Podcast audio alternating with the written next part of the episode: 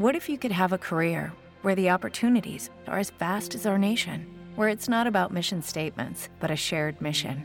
At U.S. Customs and Border Protection, we go beyond to protect more than borders from ship to shore, air to ground, cities to local communities. CBP agents and officers are keeping people safe.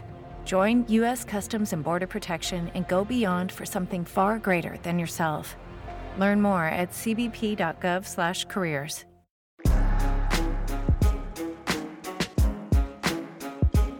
It is another edition of Legends Territory. Scotty Braun, Erik Kratz, and thank you to the MLB Players Alumni Association for setting up all these great interviews with former players. And for more information on your favorite former players, check out baseballalumni.com. Also, if you're listening to this, you can watch it on YouTube, and then vice versa. If you're watching, you can listen to it wherever you get your pods. So we've got a 12 year big leaguer coming through, former Silver Slugger award winning second baseman entering the chat. And also, Kratz, uh, just like us in the media, current Pittsburgh Pirates TV analyst. You can see him um, when you're watching some Pirates games. Neil Walker joining us right now. Neil, how you doing, man? How's life? Hey, Scott and Erik, thank you so much for having me on. We're we're doing good. Uh, the weather has turned here in Western Pennsylvania, but um, nonetheless, uh, the the hot stove seems to be heating up at the winter meetings, and uh, my Steelers are cooling down a little bit. yeah, and you're fair. there full time, right? Yeah, yeah, we're we're here just north of the city of, of Pittsburgh full time. Um, so I got a, I mean, I got a great gig. I got, uh, you know, I get to enjoy uh, the falls here and, and kind of grind through the winter. But once the spring and summer comes, but the, the, what, what I'm doing with uh, the broadcasting stuff has been really fun and, and something that I've uh, really enjoyed from day one. So I'm looking forward to, to, to doing more as, as time continues as an ex teammate, you have a face for radio. So I'm really glad that you're on TV. So I'm glad you decided to wear your flannel here with us. That you're you're able to just show us your big TV. Like it's a humble brag this whole time for you, and your ice cream counter in the background. So we, we well appreciate the most amazing thing. The most amazing thing, Kratz, is that somehow you're running a podcast and you you actually talk less in the podcast than you did when you were behind the plate when guys were in the uh, in the batter's box. There's nobody in the history of baseball that you wanted to or had to tell to shut up during an at bat than Erik Kratz. Yes, that's fair. That's fair. I can I can take all of that. I'll never forget when we played against each other. You came up and you were like, "Oh my gosh!" I don't know if you're having a bad day or not, but you were like, "Oh, just stop, please." So I stopped. I'm a good listener. I'm a good listener. Some people just talk. I got two ears, huge nose, two ears. So I appreciate you putting me in my place. Well, and I was trying to remember the year that we played, the, the years that we played together in Indianapolis and Pittsburgh. I think, would it have been nine and 10 or 10 and 11? Is that correct? Nine and, nine and 10. Nine, and we 10. Were, nine we were yep. in Indy together. Indy, yep. 10, when you got called up in nine, and then 10, we were in Indy. And we'll, we'll get into it, but we were in, we were in the big leagues together. But we were actually first together. Do you remember where we were first together? This will show if you're a good teammate or not good teammate.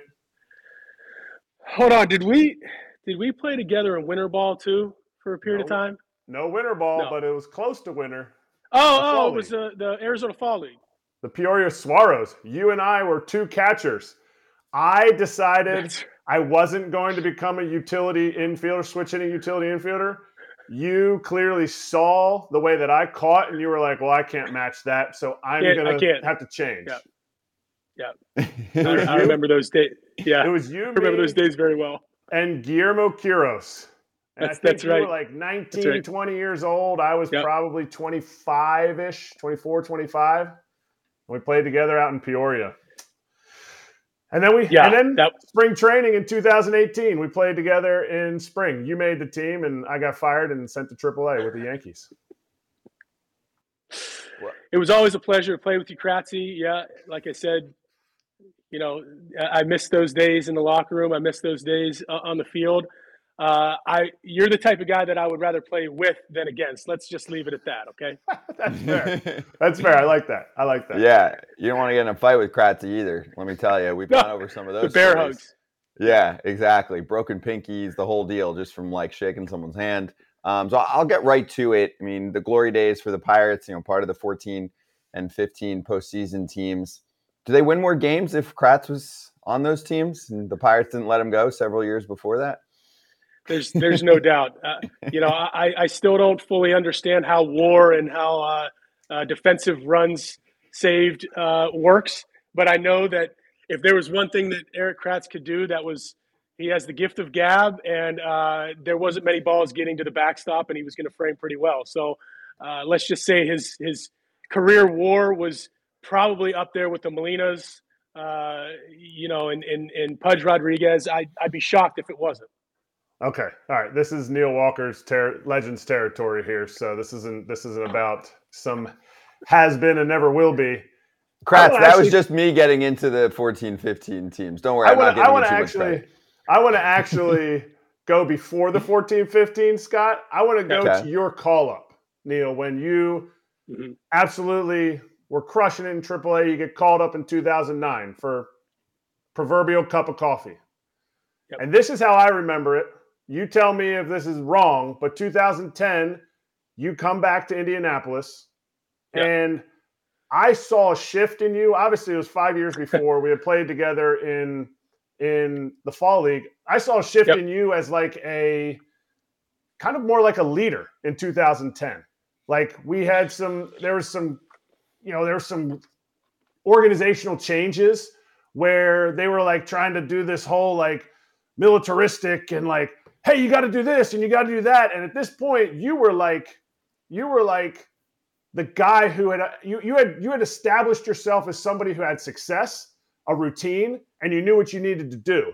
And they were just annihilating us in AAA. And you stood up for the guys and got called up for Akinori Iwamura, now I think yep. Pierce got hurt, but I think Iwamura, you you're replacing him. And I remember Neil Huntington saying, because I was in AAA, you know, we're watching out for our guys, we're watching out for Pedro Alvarez, we're watching out for Garrett Jones, all the boys, Cutch, all the dudes that were in AAA. And Neil Huntington said, Yeah, he's just kind of here for a fill in. And you went into, and I think he even had a little bit more choice words. And you went on to fifth place, I think, in the rookie of the year that year. Yeah, I think it was around there. In and you know to kind of go back to the, going into that 2010 season, like you mentioned in 2009, I got a quick cup of coffee in, in, in the big leagues in September, maybe 20 at bats, something like that. Um, but I remember going into that off season, and they said, you know, we want you to play multiple positions, and uh, you know, Pedro Alvarez is coming behind you at, at third base, so we don't foresee you playing much there, but we still want you to be able to play there. And so going into 2000, the 2010 season in spring training, I was on a mission. I was like, all right, I'm gonna if I'm gonna go down, I'm gonna go down in flames. If I'm gonna get traded, I'm gonna get moved. I'm not gonna make the team. I'm gonna learn all these positions as quickly as possible, from right field to left field, first base, third base, second base. Uh, I even to start that year, I remember being in 2010 to start the year. I remember being in Columbus, Ohio, playing against Columbus, and one of the catchers got hurt on the first day eh, of the season, and it was snowing. It was basically snowing, and uh, they they couldn't get a catcher in in time to back up the, the guy that was going to catch that night. And they said, Neil, it, it, was the second day of the season. They said, you can't you can't play this game. We need you to catch bullpens during the game to warm guys up because we have no bullpen catcher and we have no backup catcher. So that's how my 2010 season started. And I, I mean, that and that may have been you that got banged up, Erik. I, I can't fully remember, but um, I remember just being kind of pissed off. I was just pissed off. I, and like you said, I, I knew what I knew my strengths at that point. I knew what I wanted to do. I knew that I had to play multiple positions, and hopefully, I got caught a break like I ended up catching with Aki Iwamura, going out or, or, not playing well and, and, and getting an opportunity and going up. And so I wouldn't have had it any other way. Sure, would I've liked to have been in the big leagues as a to start my career, I, I thought I was going to be a, a, big league catcher for my entire life uh, career. That didn't happen, and so I, I, found I found in the game of baseball, you have to just continue to adapt. You have to continue to to to look at the positive side of things. I could have easily said, "Well, you don't want me as a catcher, you know, screw you. I, I, let me send me somewhere else." And I saw it as a challenge. I saw it as something that was a uh, something that could help my career. It was still before the time of playing multiple positions was the big thing you, you saw very little platooning on the offensive side of things in those call it 2010 to 2015 years before the quote unquote uh, uh, Ben Zobrist type of uh, player started to, to come around. So I mean, I, I, but I do remember those days in AAA, uh, Erik, where we were, you know, guys would come into town and they'd have us out there at 1245 taking early ground balls, uh, doing catching drills for you guys, outfielders doing work, then going into hitting. And I remember thinking to myself, we're in AAA. I'm exhausted by the time the game is starting. Like this whole military uh, mindset type thing, it might work on the on the 19, 20, 21 year olds down in A ball and double A, but like, you know, maybe leave us alone a little bit up here at the triple a level. Yeah, and I remember you stepping up and saying something about it, and they kind of took offense, like, "Oh, you're soft," and you were like, "What?" And you slapped him in the face with the Rookie of the Year that year. And yes, it was me. I hit a double in the first in the first game of the year. It was snowing in Columbus, and I tweaked my hamstring. I ended up just missing the next day, but Luke Carlin was the other catcher that was there yes. that year. Yes, so that's right. So we were, yeah, you you. That's a good memory. But I remember you setting. To me, I remember you kind of setting a tone. Everyone's going to remember Andrew McCutchen, but like you were that guy that was, and you're a hero in Pittsburgh, no doubt. But I felt like that season you set a tone for the rest of the prospects that were coming up. That like you stepped up and you were standing up for the guys for to me what I thought was right. Do you feel like you kept a chip on your shoulder towards necessarily like ownership towards towards Neil Huntington, toward not not like in a vindictive way, but like, yeah, dude, I know what I'm doing. I, I've been around this game for a while. I'm going to stand up for what I believe in, whether it's contracts, my teammates, you know, whatever it is. Do you feel like you had a chip on your shoulder in that sense? Yeah, to a degree, and I think it was more along the lines that the you know somewhat of the circumstances. You know, I'd, I'd bounce from from catcher to third base to several different positions, and for me that year that that we played together in 2010 uh, to start the season was was kind of like a, a breaking point for me to, to the point where I, I, had always performed offensively. I wasn't necessarily a bad defensive player at the places that that I was being put, but um, I really wasn't be, being foreseen as an everyday at one position guy until I got that opportunity at second base, which was the last place that I thought that I was going to end up. so I think that that I didn't necessarily. I, I did have a chip on my shoulder, but it wasn't necessarily directed toward anybody in general. It was directed more as a challenge to myself, and I also uh, being from Pittsburgh and understanding really all the way back to the to the early '90s the uh, the the history of the the game as well of the, the, the Pittsburgh Pirates too. And I knew that that we had some good pieces, and I knew that I had an opportunity to be a part of a team that was kind of going to take things to the next level. So uh, that's that was kind of my motivation, but also kind of my rallying cry to to, to guys around like, hey, AAA is not just a stepping stone. It's not just uh, you know big league guys coming down and waiting to get called back up and it's not uh, prospects that are there. Like you can still use this as as a as a jumping point to not only get better, but to challenge yourself from a physical standpoint, mental standpoint, but also have you ready. I mean, in today's game, I see a lot of guys come up and they have a little bit of a deer in the headlights look because uh, you know whether it's not being fully prepared uh, for the adjustments that you have to make at the big league level or uh, just simply being caught up by, by the bright lights and never having uh, not had success had success getting up to the to the big league. So um, I, I I felt very prepared when I got called up to the big leagues, and I feel very fortunate of, uh, with that. But certainly looking back, you're you're like, why why am I still here? I'm I'm, I'm in AAA. I'm leading the league in, in so many offensive categories. Like this doesn't make sense. Uh, so you know, but I had a good time. I, I learned a lot from from people like yourself, especially. Uh, but we had a really good group then too, and of course, going into 12 and 13 in Pittsburgh, uh, things finally took off, and I was just so fortunate to be a part of that. You're not just a hero in Pittsburgh; you're a hero with many big leaguers. Then for stepping up, also about the military style that was going on at times. So has that chilled out? And if so, do you know what kind of caused that? Because we've even had someone like, say, more current Tyler Glasnow on this show, and he said, "Hey, difference between Pittsburgh and the Rays for me during my time period, and it was a previous regime. Now he's like, was huge because he was he mentioned the same thing. He's like the military yeah. thing, not my style. I'm not like that. California surfer dude. It's like I need people to let me do my thing, and it went much better after he left.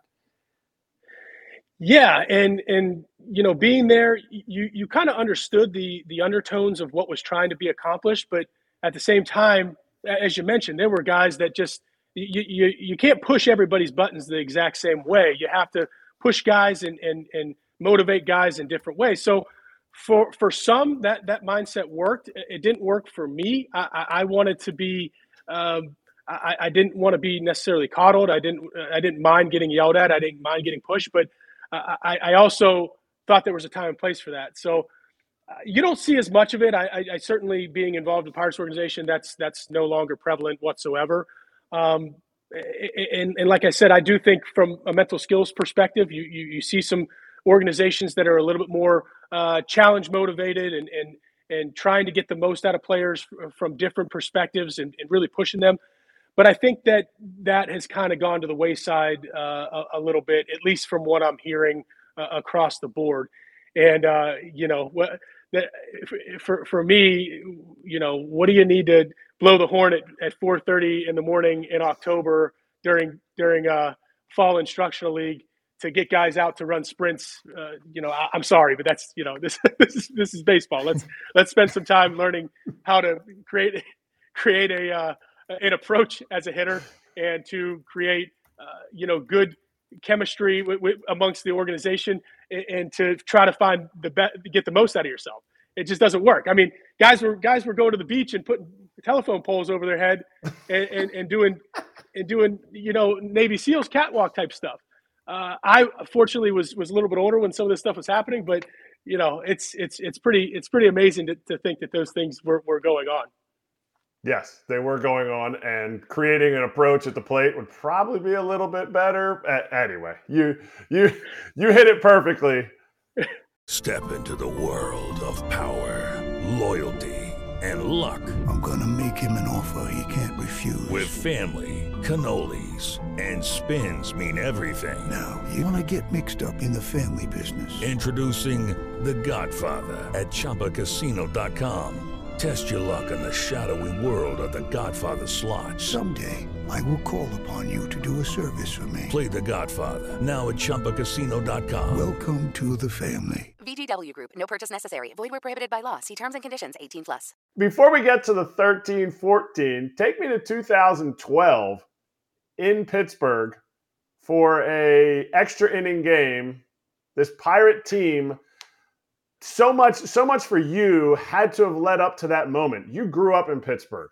Yep. Your dad, sorry to hear about his passing, Thank was a guy that, you know, you watched him play. Your uncle, you watched him play. Now you are on the verge of taking your team to the playoffs. And I don't remember the exact date, but and Daniel McCutchen, the white yeah. Cutch and the black Cutch, the only two that I yeah. ever met in my life, is on the mound, and McKenry's behind the plate, and a phantom tag, or as as they thought was a phantom tag, kind of derailed your season. Did you feel like as a yeah. pirate fan growing up, and as a current pirate, you felt like at the end of that season, holy crap, we may never make the playoffs if this is what derails us. Yeah, and and we got up we got out of the blocks really hot in 2012, and, and I you know can't tell you how how hot in April, May, and June, but we were we were on fire. But we also uh, we got pretty taxed, especially in the bullpen and the pitching department. So we felt like it was going to be it was going to be kind of difficult to keep that recipe of winning these close games, winning these one and two run games, and um, continuing to uh, progress as a group. And there was a lot of guys that that were to have been together in the minor leagues and not haven't necessarily known how to get through those dog days. And it was August. It was late. It was mid late August, I believe, uh, in Atlanta when that particular night happened. But I remember that was that was a gut punch that that we just really never recovered from. But I do think going into the end of that year, having a taste of of that success early in the season against teams like the Cardinals, the Cubs, uh, uh the teams in our division that that had historically over the last 15 years given us a lot of trouble. We had success against those teams, and we saw that number one as as, as a challenge going into 2013, but we also saw it as as a stepping stone and a learning curve to say, you know what, we, we didn't finish the season the way we wanted to, but we did some good things. We have some really good pieces here, And going into the 13th season, Neil Huntington and his group put together a really good group of players. And I remember the first couple of days of spring training, going to meetings and looking around and being like, "Whoa, okay, Cutch is here, Pedro's here, uh, Garrett Jones, uh, Starling Marte, uh, Polanco, Russell Martin, AJ Burnett. We're looking around and go, whoa, we got a really good opportunity here. And uh, again, we got out of the gates pretty pretty well, and we were able to get to the All Star break, and we were on the positive side of things in the win loss column, and we felt like we had an opportunity to to add in a couple couple part couple pieces, and we did that, and gave ourselves a great opportunity going into that postseason of 20, 2013. But that was getting over that hump again in that that August, that that late July to early September. That was a huge p- part to us. But having gone through the, the 12 of, of not getting that done, I think that prepared us going into that 2013 end of that season into the playoffs. What was that champagne like? As a Pittsburgh oh. kid who's an absolute yinzer, what is that? Cha- what was that champagne like the first time? Man, I tell you, I, I remember. I remember uh, in 2013, Gerrit Cole and Yu Darvish pitched in, in Texas, and that was the the game that we clinched our first winning season. Not not the playoffs, the first winning season in 20 years. And I was lucky enough to make the last out, the a ground ball to me through through to, uh, Gaby Sanchez, I believe, with first base. And I said, I said, give me the ball, give me the ball. And he's like, what, what, do you want this ball for? You know, somebody was on the mound. I don't think Gerrit threw threw a complete game, but somebody closed it down, probably Grilli and they usually give you know usually give the ball to a guy if he gets a save. And I was like, give, give me the ball, I want the ball. And finally, they, they I explained to him, I was like, you have no idea the significance of this baseball. Like, this has been 20 years of, of losing baseball for the city of Pittsburgh and this organization. Like, this is a, this is a symbol of, of, of hope of, uh, of, of where we were to, to where things are going. And, and, I know it sounds a little cliche and it's a, it's a little bit nerdy, but I felt like that was such a significant uh, moment in the organization that, that, that 2013 game in mid September. And then, of course, clinching the playoffs. The, I mean, the, the, the champagne, it, it, tasted so much sweeter, just understanding uh, so much, being the biggest Pirate fan as a kid and watching Andy Van Slyke and Bobby Bonilla and Barry Bonds, like those were my guys. Uh, Jeff Kent, all these guys, those were my guys. I would go sit in peanut heaven at Three Rivers, Three Rivers Ballpark and watch these guys. And Andy Van Slyke was my favorite just to watch run around. And when I had the opportunity to wear number 18 as a, as a pirate, I jumped on it. So um, just just super super sweet and super uh, fortunate to be where I was that time and, be, and being able to make an impact individually, but but more so uh, from a team perspective. Do you see yourself as a pirate legend in that in that moment in 2013? Do you see yourself as a pirate legend? Two-time Pittsburgh male athlete of the year in high school. Like you were going to go play football and baseball. You get drafted in the first round. Did you see yourself at that moment in 13 as a Pirates legend? I don't think so. I, I, I really don't. I, I don't know. I was I was brought up somewhat in, in, in humble beginnings from the standpoint of, of you know the, the Pittsburgh around mantra was very much football centric as as kids. So I kind of was brought up in that mindset of like next play and you're only as good as your last play type of thing, and you're only as good as your next play, whatever that saying goes. And I think that I just felt very fortunate to to to be a part of that. And so I don't necessarily think that I saw myself as a legend. I think that I kind of saw myself as uh, somebody that was very fortunate to be where I was at that time and to be surrounded by really good players and coaches and, and an organization that was committed to to uh, to winning at that time and to go through the mud and to come back come out on the other side was was really something special. So uh, yeah, I you know I was the youngest of four. I'm the youngest of four. So anytime that I felt some sort of brag- braggadocious way or got out of line, I was knocked down uh, pretty quickly, a couple pegs. So I don't think I ever had saw myself in any other capacity, but like, you know, I want to help, I want to win, and and and I want to have fun. That's why I felt like I needed to give you a hug because you were the youngest, and you would, and I would go to give you a hug, and you would push me away and be like, "I don't need that. I, I don't need that from you." Any hug from you, Erik, is a good hug, except when you get a little little overzealous, and then it turns into a back crack and a uh, possible trip to the chiropractor. That's fair. That's fair. I was actually just looking up Andy Van Slyke's numbers compared to your numbers. You are very, very close. Does that make you feel? Wow. Does that does that make a ten year old Neil Walker more proud of you, or a 37 year old Neil Walker or 38 year old now Neil Walker? Yeah, uh, probably both. I, I, actually didn't. I actually, uh, well, I'm gonna have to go look up look up kind of the numbers now, and I never thought about that. But uh, I don't know what it is. You know, I have I just have this vision of being at Three River Stadium, and I got to go to the '92 or '93 All Star game in Pittsburgh, and got to have a Frank Thomas autograph that I still have. Uh, but Andy Van Slyke was just always my dude. I always gravitated towards him, and I didn't even want to be an outfielder. I didn't even like outfield. I I, I was a you know a, an infielder at the time as a middle schooler, and uh, and youngster, but um, I just remember him just burning up the turf in, in center field at Three River Stadium, and, and listening, hearing Lanny Frattare, uh, you know, at nighttime in my uh, at, at, my house or my grandma's house at, in the evening times with my siblings. Uh, just just pure nostalgia from those early '90s baseball uh, Pirates teams but it also drove me because I did I wanted to be like Andy. So I probably never got to to, to his his level, especially the things that he accomplished. But I felt like I got uh, almost the most out of my talents, um, and, and, was very fortunate to have a nice career. You are more Pittsburgh than Heinz ketchup. You know that? Like you are like. If you could, if you could give me like a like an ot or like a like a Yinzer of some kind, like then it would just solidify it. But I want to take you to now we're in the playoffs. All right. What is your remembrance of the Cueto moment? Because we've had Russ Mart. Russ has done a has done a Legends territory. We've talked to AJ Burnett, AJ Burnett about different stuff. So, what take us to that moment, the Cueto, the Cueto moment, which unfortunately for the Pirates, fans want more of those types of moments, and it's really a fan moment. And to me, it yeah. shows why Bob Nutting, as an owner, needs to pay more and needs to be wanting to win more because these fans are ravenous. My brother-in-law was at that game. I want to hear your your viewpoint of it. Yeah, I mean, going into the playoffs in 13, it was it was we didn't even know what to expect, especially that wild card game against Cincinnati. And um, you know, I think Andrew McCutchen called for a, a, a blackout with all the all everybody wear black and see if we can make it, you know, as as um, aggressive and, and as daunting as, as it could possibly be.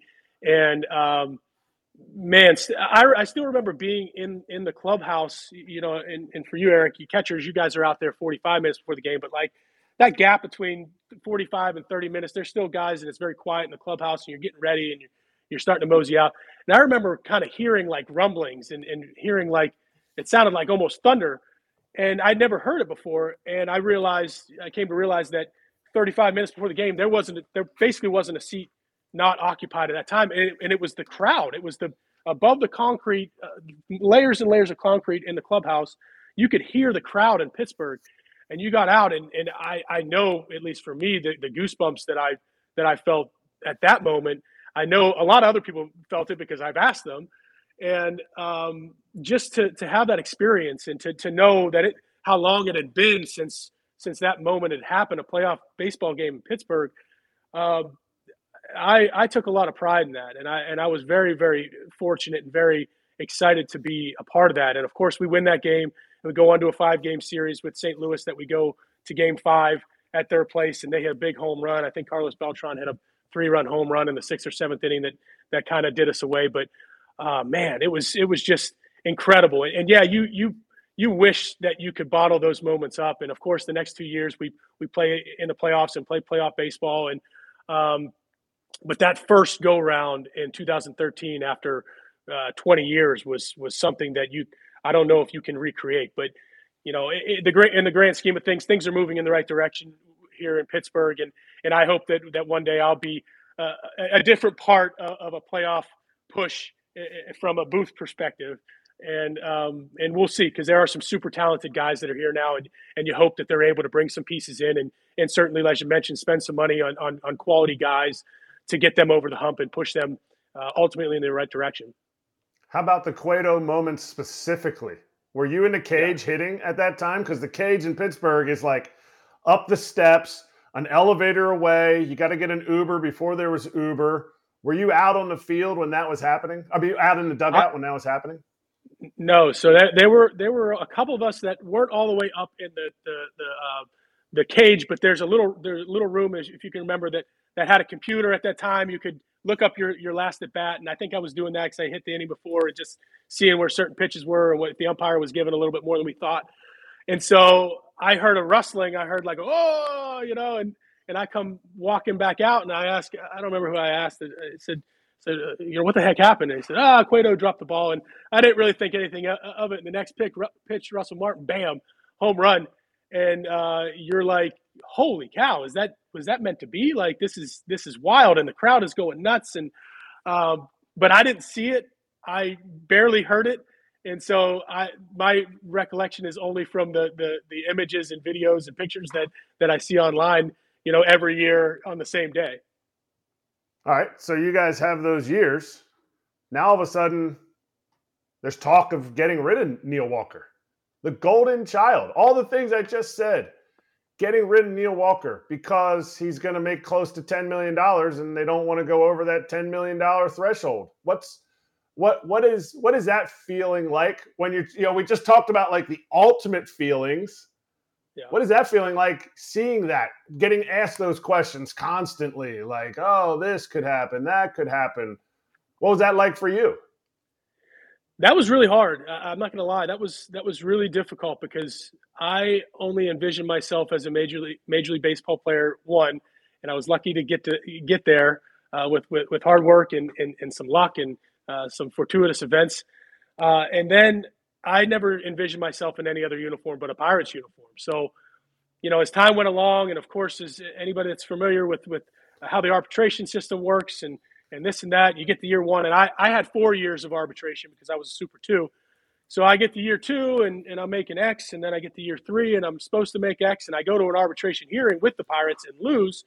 And that was uh, that was a that was an awakening moment from a from a business baseball mind perspective because I started to see the game a little bit differently. And, and not that I ever had any other thoughts of still wanting to be a pirate and, and, and, and still wanted to get better as a baseball player. But you, you sit in an arbitration case and you hear some of the stuff that, that, that uh, is being said about you. That's, that's very difficult. And, and then you, you throw, you lost it on top of it. And then you, you, you got to get back in, in line in spring training and uh, they're patting you on the butt and saying, "Hey, you're our you're our leader, you're our guy, let's go." And you're you're kind of like, this is this is kind of strange. This is kind of odd. So when the rumblings started happening that I was potentially going to get traded, I was like, man, this is uh, we get, we got to make something happen. We got to try to make something happen. And you know, in a lot of in a lot of instances, in a, a smaller market team or a, a mid low market team, um, if you're not willing to to kind of budge to a certain degree, it's going to be tough to get something completely done. And uh, from a 5,000 foot view, that's basically what happened. We, you know, I I had I had my thoughts on what I thought was fair and and and was uh, willing to kind of uh, meet somewhere near uh, what I felt was fair, and that just ended up not being the case. And, and of course, after the 2015 season, I get traded to New York. Can you tell us how close they were? Because I know there's people. There is a Neil Walker 2013 in middle school going. wait a minute. Now he's yeah. you know now he's an adult saying, wait a minute, we could have had Neil Walker we could have extended this period longer. So how close were you guys?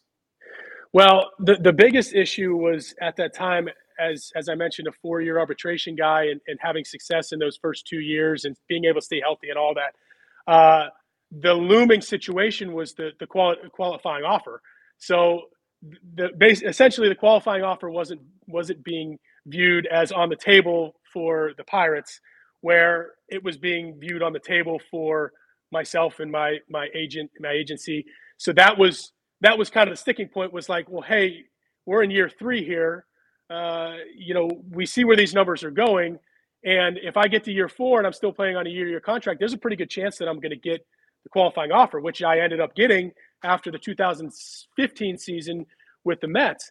So um, that was the biggest issue was that it wasn't the qualifying offer wasn't being taken into consideration by the the, the pirate side, and uh, I felt like I was really short short sighting myself of getting that far and uh, and having to go through four years of arbitration and still being on the other on the wrong side of thirty once that that fourth year ended, but still having the qualifying offer on the table. And when I look back, I'm I'm so happy that I did it because any deal that I potentially had wouldn't have come close to, to, to what I ended up making in my career.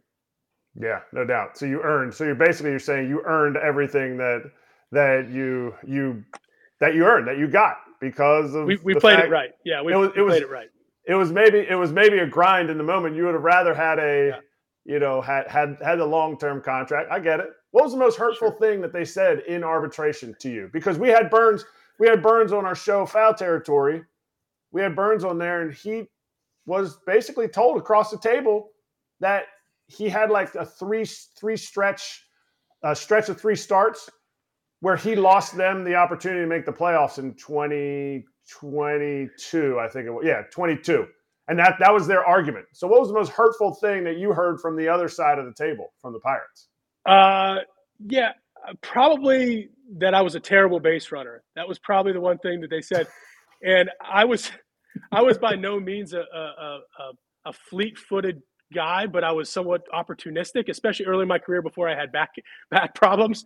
So uh, it wasn't necessarily stealing bases, but it was getting getting good secondaries, getting good reads, first to third, second to home, first to home type stuff. I was pretty successful in that, and they were able to find some some statistics and some metrics that basically said that I was a terrible base runner. And I'm sitting there and I'm like, this is this is garbage. I know that I'm a good base runner. and so I, I don't know what you're I don't know what you're saying. This is and they go, well, you know, X, Y, and Z. This is what the league average looks like, and the, the above average and below average, you're way down here. And I'm like, all right, well, I guess I guess if you tell me I'm a bad base runner, then I'm a ba- bad base runner. Yeah. So that was hurtful.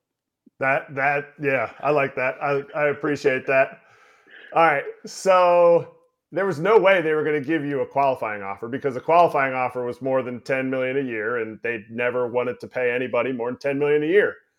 Until recently. Until recently they gave Ke'Bryan Hayes his you know first year of his contract was 10 million. It was like oh wow mind-blowing. Now it's below 10 million. Did you watch the whole Bryan Reynolds saga play out and feel for Bryan? Did you feel like he was maybe you fast forward 10 years? Um, to to some degree, you know, I, we we we visually we've we've seen um, owner Bob Nutting around a lot more the last couple years. He's made an effort to be very involved in spring training. He's made a, an effort to be around the guys and around the coaching staff a, a lot more at home, which is which is awesome. That's what you want to see. So when the rumbling started, when Ke'Bryan gets signed, you're like, oh, this is great. We, we, we got you got your third baseman of, of the future, and uh, you know, and, and you're getting Gold Glove defense here across the board. And uh, when you hear the rumblings of Bryan Reynolds, and, and you're you're cross your fingers because you know how good of a player this guy is, you're you're thinking to yourself, well, this is this is they're to have to stretch to get Bryan Reynolds. Uh, he's somewhat, as you mentioned, somewhat in that same situation. That year two, three, and I'm not sure if he's a super two guy or not. But you're thinking to yourself, this is going to be a grind for him to get something done. And it, seemed like it was going in that direction, and something that that seemed like he was going to have to really cave in a little bit to make something happen. And at the end of the day, you look at it and you, and, and you say, well, it seems like he's he he got uh, what he wanted, and and uh, the security of it, and the age, and all that stuff seemed to somewhat make sense and match up. So, uh, but uh, to a degree, when when he when he was going through it, and I didn't have many conversations outside of just giving him support. Hey, man, good luck. I hope, I hope you get what you want. Type of type of stuff. You, you certainly felt like he was getting put put through the grinder because I I had I had certainly been there before. But as I mentioned, I think things are changing uh, in in Pittsburgh. Maybe not. I don't think you're necessarily going to see the, the the overspending type type thing. They're going to be very very monotonous about the guys they bring in. They just we just saw Marco Gonzalez get get traded for. I think that's a guy that that uh, is going to have a good opportunity, like Rich Hill, like Vince Velasquez, like some of these guys they they like to bring in on one year deals and, and, and go out and play and, and see uh, what you got. You're going to have freedom. There's not going to be anybody behind you. Go be our fourth, fifth starter. That's great. So, but but there's certainly they, they need a lot of pitching this offseason. They need a couple position players, but there's some exciting players on the horizon, and there's some exciting players. Obviously, Oneil Cruz being at the top of that list that that are going to hopefully push this organization the next uh, to the next level. So opportunistic signings because of the fact that you have part of the Walker lineage in the dugout. Tell me about the Walker Lang Kelly family tree of baseball. Talking about your uncle. What's what's your uncle's first name? I forget what. His name is Chip Lang. Chip Lang, your your late father Tom played in the big leagues, Yep. and your brother-in-law Don Kelly. What does this like family tree look like? And if you had like an Olympic competition, who in that entire family tree? Now the women are involved. Your sister's involved. Your mom was an athlete. Your grandmother was an athlete. Am I right? yeah, yeah. It, was. Yeah, we've we've had some certainly some some really good athletes in our in our family. Both my brothers played. One played in the minor leagues for the Tigers until about 2005, and my other brother pitched at George Mason. Uh, and my brother-in-law, as you mentioned, married to my sister Don Kelly. He's the bench coach for the Pirates and uh, a guy that's you, his, his managerial uh, uh, opportunities have swirled around him for years. Uh, he had a great baseball playing career as essentially a, a utility guy and he's in a great situation. He's here in Pittsburgh, where where where he and my sister and their children live, close to us, and he's able to sleep in his own bed when they're when they're, they're playing at home. Get to see the kids as much as you possibly can as a as a professional player and coach, um, and he does a great job. He's he's terrific for that job. He's he's he's very very good at it. So, uh, but if I had to pick, I'd probably say my sister is, would be would would win all. I know. Uh, I remember trying to play basketball against her when she was playing at Wagner University in, in Staten Island, uh, which I believe she still holds the records for points. And she got on like a weightlifting routine after she got there, and she got bigger and stronger. And she was a forward. She's about 5'11, six foot tall. And she beat. I tried to play, you know, go down low and try to beat her up a little bit and play one on one. And she just beat the crap out of me. And I was like, "Yep, you're way meaner than I am. You're way stronger than I am. Uh, we're not even going to debate this. You're, you're, you can take the, you can take the cake as, as, as the best athlete in the family. I'll, I'll stay in the background. The rest of us will stay out of your way. This is an all-state basketball, football, baseball player who is admitting his sister absolutely worked him underneath the hoop. I, I got some humility, Kratz. What do you want me to say? I, I... All right, I want to take you to AJ Burnett. AJ Burnett was on one of our previous legends. And do you know the story about him parking in in Bob Nutting's in Bob Nutting's space? And after that, I want to hear your best AJ Burnett story. Oh, buddy. So AJ, uh, I mean the so the players and coaching staff and, and front office types park underneath the right field wall at PNC Park. And there's not many spots down there. Uh, and especially, I've, I've learned now, especially as a broadcaster showing up a little bit later, there is very, very few uh, spots and it's tight down there. So they have it, they have it almost gapped up to, to where it's every player, every coach, a couple front office people. And then, of course, there's about five spots for uh, Bob Nutting and, and his guests and, and the owners and whatnot and and AJ, we called we called AJ JA on on his pitching day because you know he would be as as he would be as happy go lucky uh, on day one, two, three, four, and then day five when his start came came around, you were like, don't look at him, don't look him in the eyes. It was like you know an angry wife. Just just keep your distance, stay away. Uh, hopefully he doesn't come anywhere near you. And um, and he came in one day and he was hot. He was you know the guy told him, hey, you can't really park there, and he's like I'm pitching tonight. I'm basically going to do whatever I want.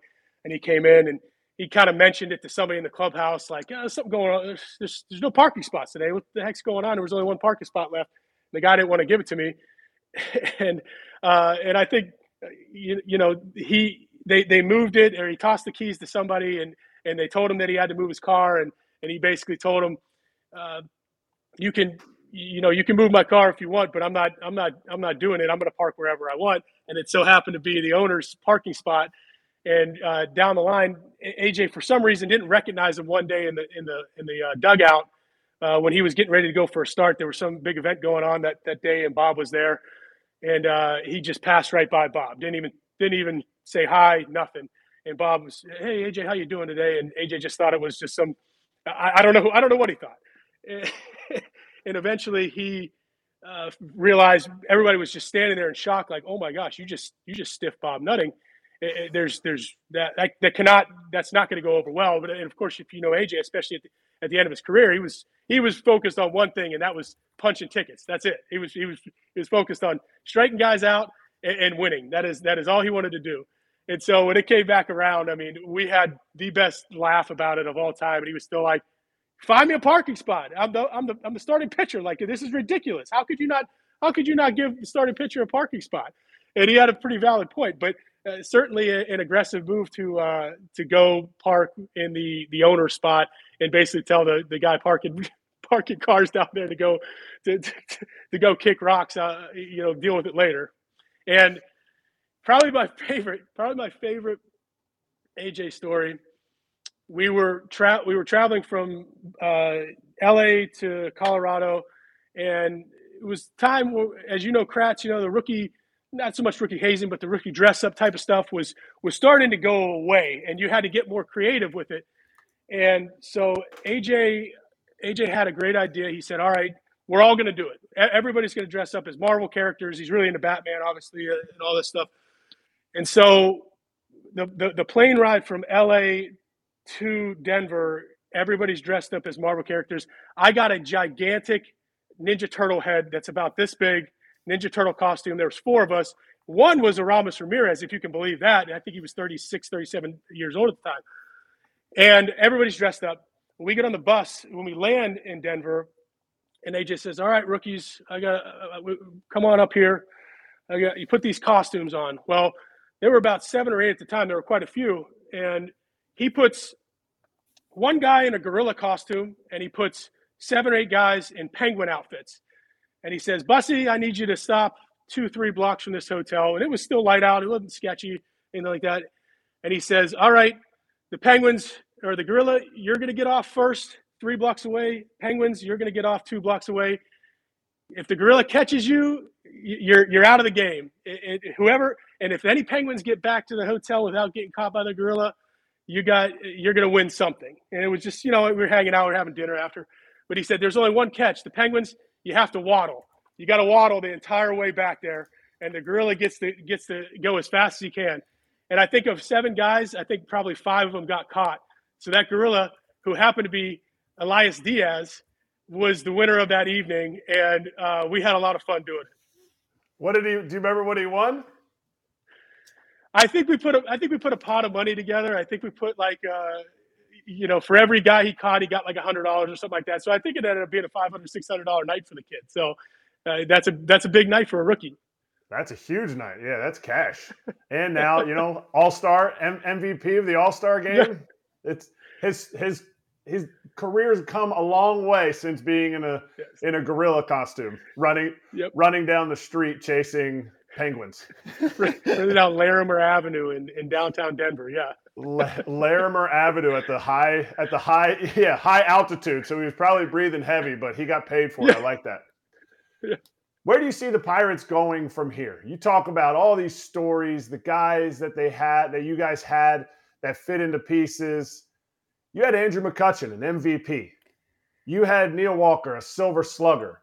You had Pedro Alvarez, a silver slugger, home run champion how does this team that you watch on a daily basis, living right up the street from them, return to that and then maintain it? Because we can't just constantly be having, oh, they win, tear it down.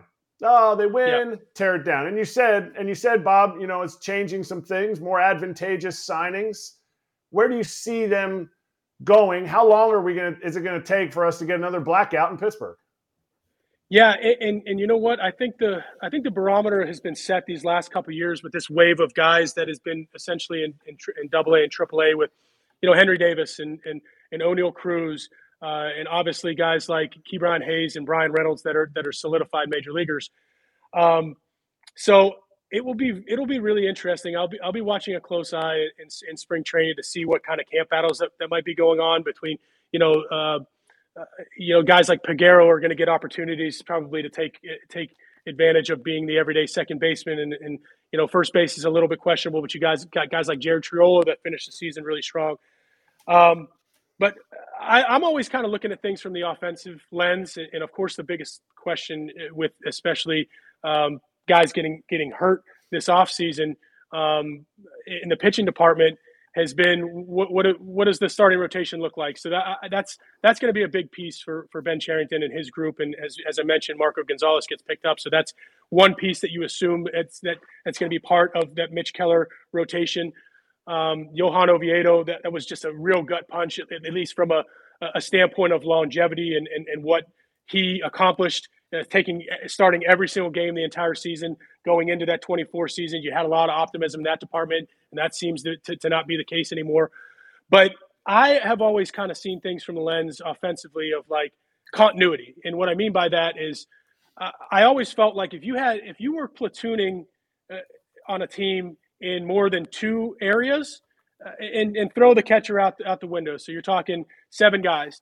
If you were platooning in more than two areas, it was it, was it was really it was really difficult for guys to get in a groove. And, and I played with guys like uh, you know Corey Hart and and Gaby Sanchez and Garrett Jones who uh, learned how to do that from a very young age and, and learned. And Garrett knew that if a righty was on the mound, there's a good chance he was he was playing.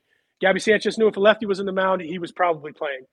And I've, I, I, I, my, my thought, especially before this last season, was like, okay, there's about three of those seven spots that are somewhat be, being platooning. If you could get that down to two or one going into this 24 season, you're going to have a good idea of what the lineup looks like on a daily basis, and you're not going to have guys moving around quite as much.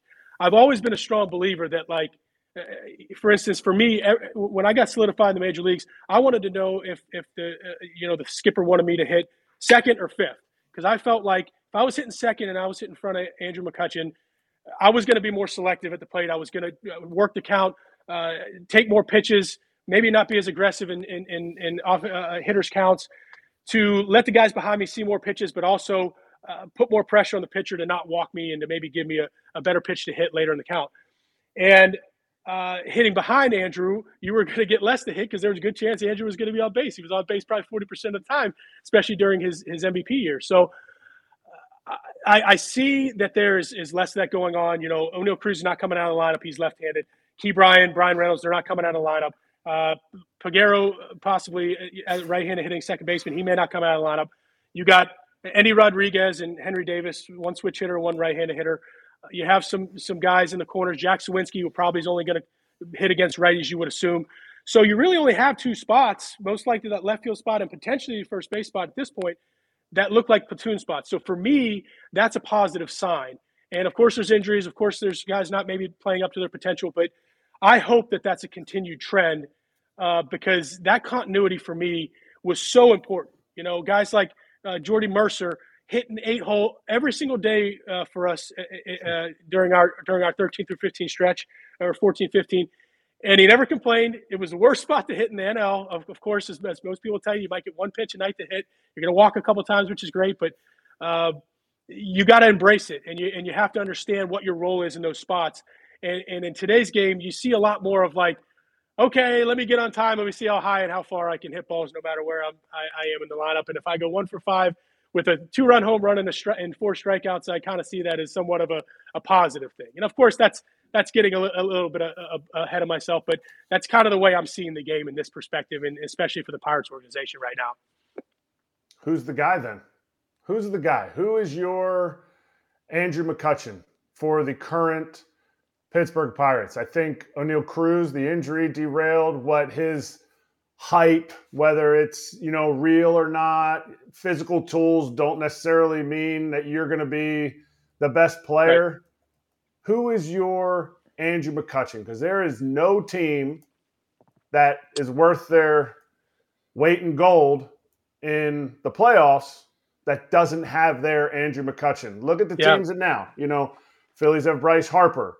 Whether you think he's the superstar or not, you know they have the Diamondbacks have have Corbin Carroll. The Rangers have right. Corey Seager. Who is the Pirates guy? That's a that that's a really good question, and uh, I'm, I'm racking my brain. I'm I, I I'm I'm gravitating toward uh, Ke'Bryan Hayes, and for the reason of, in my opinion, he's probably the best defensive player in all of baseball, and, and that's you know people are going to argue this and that and this and that, and but you get to watch him on a daily basis. He's making plays that you're just your your jaw drops, but then you're like, well, I just saw him do that yesterday too. You, you know, turning double plays from almost the outfield, barehanded balls, uh, slow rollers, things like that. But we saw a shift in in him offensively at the end of this year that was pretty impressive. He's always been a, a, spray the ball around the yard type of guy, stay inside the ball, does a really good job of using the four hole, especially with two strikes and guys in scoring position. Always has that in his back pocket. Well, it seemed in in, in August that he was going to make a, a, concerted effort to get the bat barrel out. When he started to do that, he started to lose some balls. He started to pull to the pool side, and you're thinking to yourself, "Whoa! If you're if you got a guy in Ke'Bryan Hayes that's playing uh, above, not above quality uh, defense, but top of the line defense, and you could potentially put this guy in the two, three, four hole in your lineup every single day, and he's giving you the type of production that he was giving you at the end of the uh, this past year. You have yourself a superstar. You have yourself an Andrew McCutchen. The guy can get on base, hits for power, hits for average. He can steal some bases. He plays really the best defense in the league. That's your guy. Uh, it'd be easy to say Oneil Cruz. It'd be easy to say Bryan Reynolds. Those guys are, are terrific players. I think Oneil Cruz. Uh, I think he's got to get closer to that thousand at bat mark to have a really good gauge of what offensively we have with him. But the tools, as you mentioned, Erik, are off the charts. It's it's it's it's incredible. You watch batting practice uh, of Oneil Cruz like you would Giancarlo Stanton and, and, and Aaron Judge. I mean, it's it's it's out of this world. It's incredible. So, but as you mentioned, you have to get for me, you got to get to that that that 400, 500 at bat plateau one year, up to 800, 900, 1200. Once you get close to that thousand, you have a very good idea of, of what you have, minus situations like this year where you lose a little bit of progression with an, an injury. So, if I have to answer that question, I, am I'm thinking in the back of my head about guys like Henry Davis and guys like Oneil Cruz and Bryan Reynolds, but for me and Mitch Keller for that matter. But for me, it's it's it's Ke'Bryan Hayes. All right. Last one for a true Yinzer. What's your favorite pierogi? Oh man, um, jalapeno Hannah might be one of my favorites. Uh, sauerkraut Saul that might be another one. But if I got to choose, it'd probably be uh, potato Pete. Potato Pete. You look like a potato Pete guy.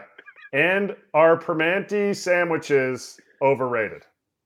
Well, it depends. Uh, do you like do you like fries and absolute deliciousness on your sandwich or do you not?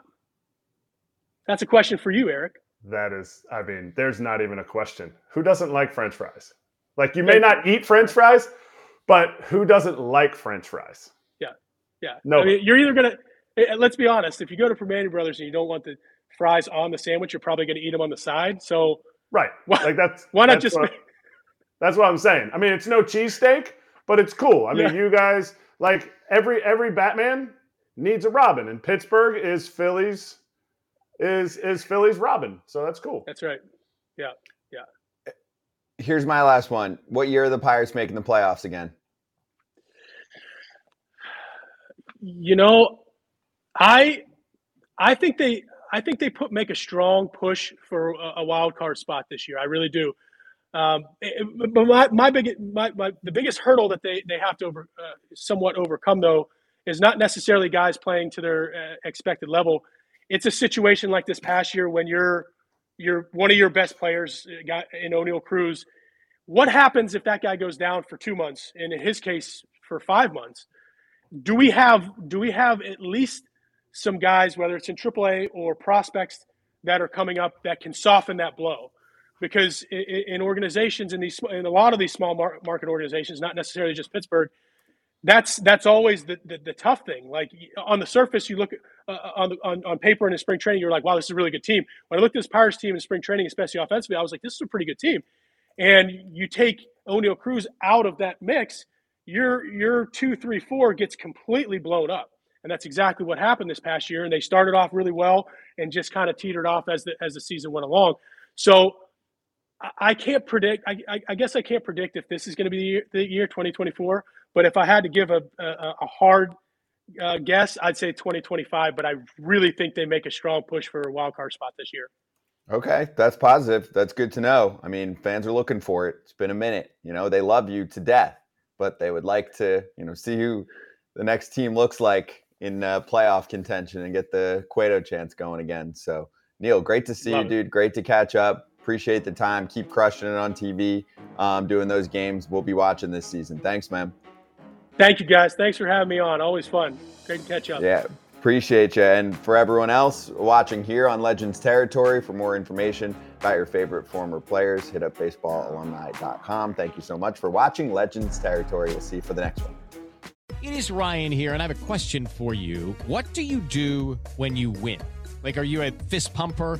A woohooer, a hand clapper, a high fiver. I kind of like the high five, but if you want to hone in on those winning moves, check out Chumba Casino. At ChumbaCasino.com, choose from hundreds of social casino style games for your chance to redeem serious cash prizes. There are new game releases weekly, plus free daily bonuses. So don't wait. Start having the most fun ever at ChumbaCasino.com. No purchase necessary. VGW. Void were prohibited by law. See terms and conditions. 18 plus.